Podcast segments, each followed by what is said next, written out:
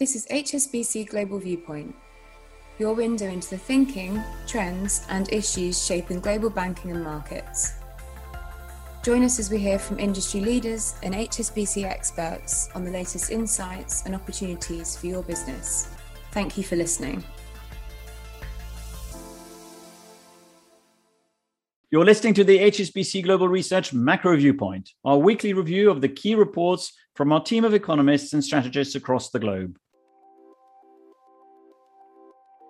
Coming up on today's podcast, we look at how China is stepping up its monetary easing in an effort to support growth, even as other central banks stay focused on curbing inflation with rate hikes. We consider the outlook for global trade, with COVID 19 related disruptions still persisting. And we assess how the UK economy is faring a year into the post Brexit era. This podcast was recorded on Thursday, the 20th of January 2022 our full disclosures and disclaimers can be found in the link attached to this podcast.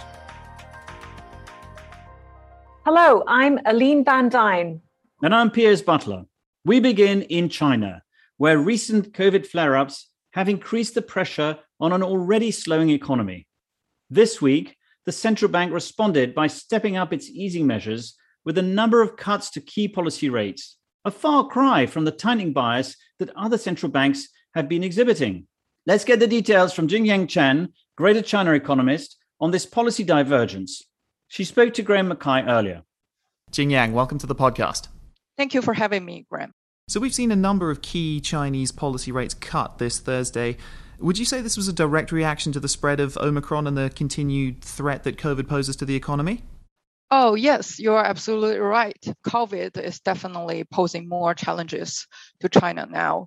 But it's not the only headwind that China needs to deal with. China's growth has already slowed quite a bit because of the property slump, energy consumption controls, and other regulatory tightening. Beijing recently said that China is now facing triple pressures, namely insufficient demand, supply disruptions, as well as a lack of confidence. So this all means that Beijing needs to give more aggressive policy support to offset these headwinds. So, how do these latest rate cuts fit into the broader policy easing story? So, basically, Beijing have been delivering a lot of different policy easing recently. So, on Monday, Beijing cut its two key policy rates. Uh, namely seven day reverse repo rate and one year medium lending facility rate. So these two rates basically can help banks reduce their funding costs um, as a way to guide banks uh, to lower their lending rates to the real economy. That's why today we saw both one year loan prime rate and a five year loan prime rate dropped as a result. But besides all this broad based policy easing, we have also uh, seeing Beijing providing more support for manufacturing sector and green projects. So last year, Beijing provided specific uh, relending program to give cheaper funding to decarbonization projects in the in the private sector. Um, and also, we think Beijing can do more on the fiscal side we actually expect Beijing to expand its fiscal deficit this year to support infrastructure investment. All this policy easing uh, points to uh, Beijing's determination to shore up business confidence and credit demand. Um, but again, we think the policy focus is still for the new economy sectors. Beijing is still quite prudent in terms of controlling liquidity or financing uh, into the property sector. Okay, so in terms of the prospect of further easing in 2022, it sounds like it would be fair to say it's more a case of when rather than if. Definitely.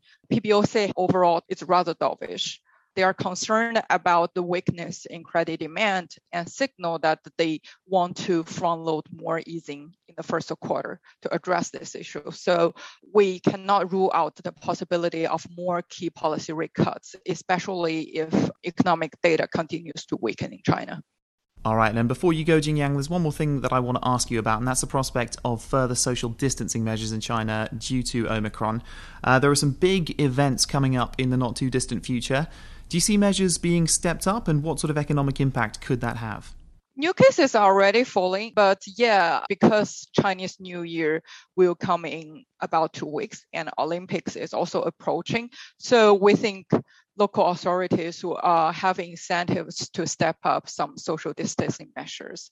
But this time around, it may be a bit different from the last two years because local authorities now are trying to balance the short-term economic growth and also all these lockdown measures. And there is a very interesting observation here is that for smaller cities that contribute less to China's overall GDP, local authorities have been implementing overall lockdown and massive testing.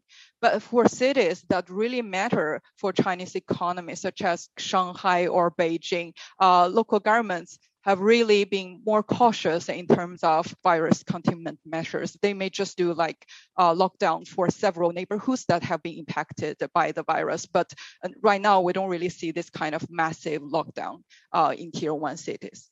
Very interesting. Jingyang, thank you very much again for joining us. Thank you, Graham.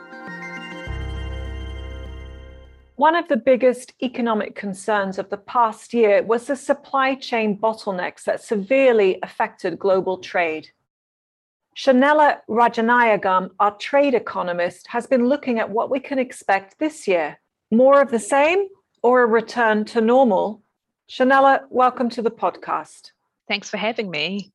So, Shanella, we saw widespread disruption to global trade last year. Are things looking any better for 2022?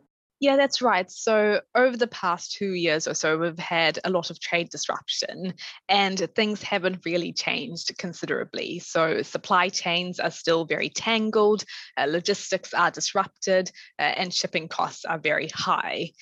But what we had last year and through the end of 2020 was a very strong recovery in global goods trade. And as we enter this year, we think that world trade growth will moderate as economies start to lift their movement restrictions uh, and as consumer spending rotates away from goods towards services. Uh, but that recovery is still expected to be quite uneven across countries and regions. Uh, according to our calculations, some economies like the US, Thailand, and the Philippines will only return to their pre pandemic export levels in 2023. Uh, and for other economies like the UK, France, and Australia, uh, it could take even longer. And looking more closely at goods trade, when do you expect disruption to start to ease? So it is very difficult to answer that question precisely. We are coming up to the Lunar New Year, and it is likely that we'll see some relief in logistics pressures after that holiday period. Uh, but I think trade disruptions will only start to ease more broadly uh, in the second half of this year. And even then, it would still take many months for supply chains to fully normalize, uh, especially as companies look to build up their inventories, to build up buffer stocks, uh, and also as pent up demand for certain goods starts to come back. Uh, the key risk at the moment is the spread of Omicron in Asia, and that coupled with China's zero tolerance COVID 19 strategy uh, risks disrupting supply chains further, particularly if we see widespread factory or even port closures. Are you expecting a revival on the services side? Yeah, so the trade recovery is set to be more about services rather than goods this year, uh, but that will almost entirely depend on when international travel will resume because typically uh, international travel has comprised around one quarter of total exports. But unlike uh, the very sharp recovery in global goods trade that I spoke about earlier, uh, it's likely that the recovery in services trade will be a bit more drawn out. It will depend on when exactly economies start to lift their border controls, uh, how confident consumers are to actually travel again, uh, and also the very nature of services. Because they are intangible, uh, it means that some consumers may not necessarily want to consume even more uh, this year just to make up for lost consumption in previous years. What should we watch out for this year with regards to trade policy? So there is a lot going on with trade policy this year. Uh, we do expect trade policy uncertainty to continue, uh, particularly with US China trade tensions and ongoing Brexit related negotiations. Uh, there's also the risk of new tariffs in North America uh, if the US proceeds with its plan to implement tax credits for American made vehicles, something that Canada and Mexico uh, are against. Uh, we do expect advanced economies to also take more of an assertive stance in tackling ESG issues via trade policy. Uh, so, potentially more progress around designing carbon border taxes uh, and also around mandating due diligence for corporates in supply chains. And then uh, we do expect efforts to shore up supply chains to continue, uh, particularly in the wake of the pandemic. So there could be more diversification of suppliers uh, and also nearshoring. And lastly, also trade liberalization is set to continue. The Regional Comprehensive Economic Partnership, which is a very big trade deal, took effect in the Asia Pacific at the beginning of this year. Uh, there are many UK trade deals in train uh, and also new India and EU trade deals in the pipeline. So, all this should really help to support uh, the trade recovery post pandemic. Shanella, that's a great summary. Thanks very much. Thank you. Shanella mentioned Brexit there, and it's now just over a year since the end of the post Brexit transition period. And in a new report this week, Liz Martins, senior UK economist, has been taking stock of how the UK is faring outside of the EU. She joins me now. Liz, let's start with exports. How is the UK doing? Well, one thing we can say is that UK exports are performing particularly poorly relative to other parts of the economy, but also relative to other European economies. So, um, total exports in Q3 2021 were still 22% below where they were pre pandemic.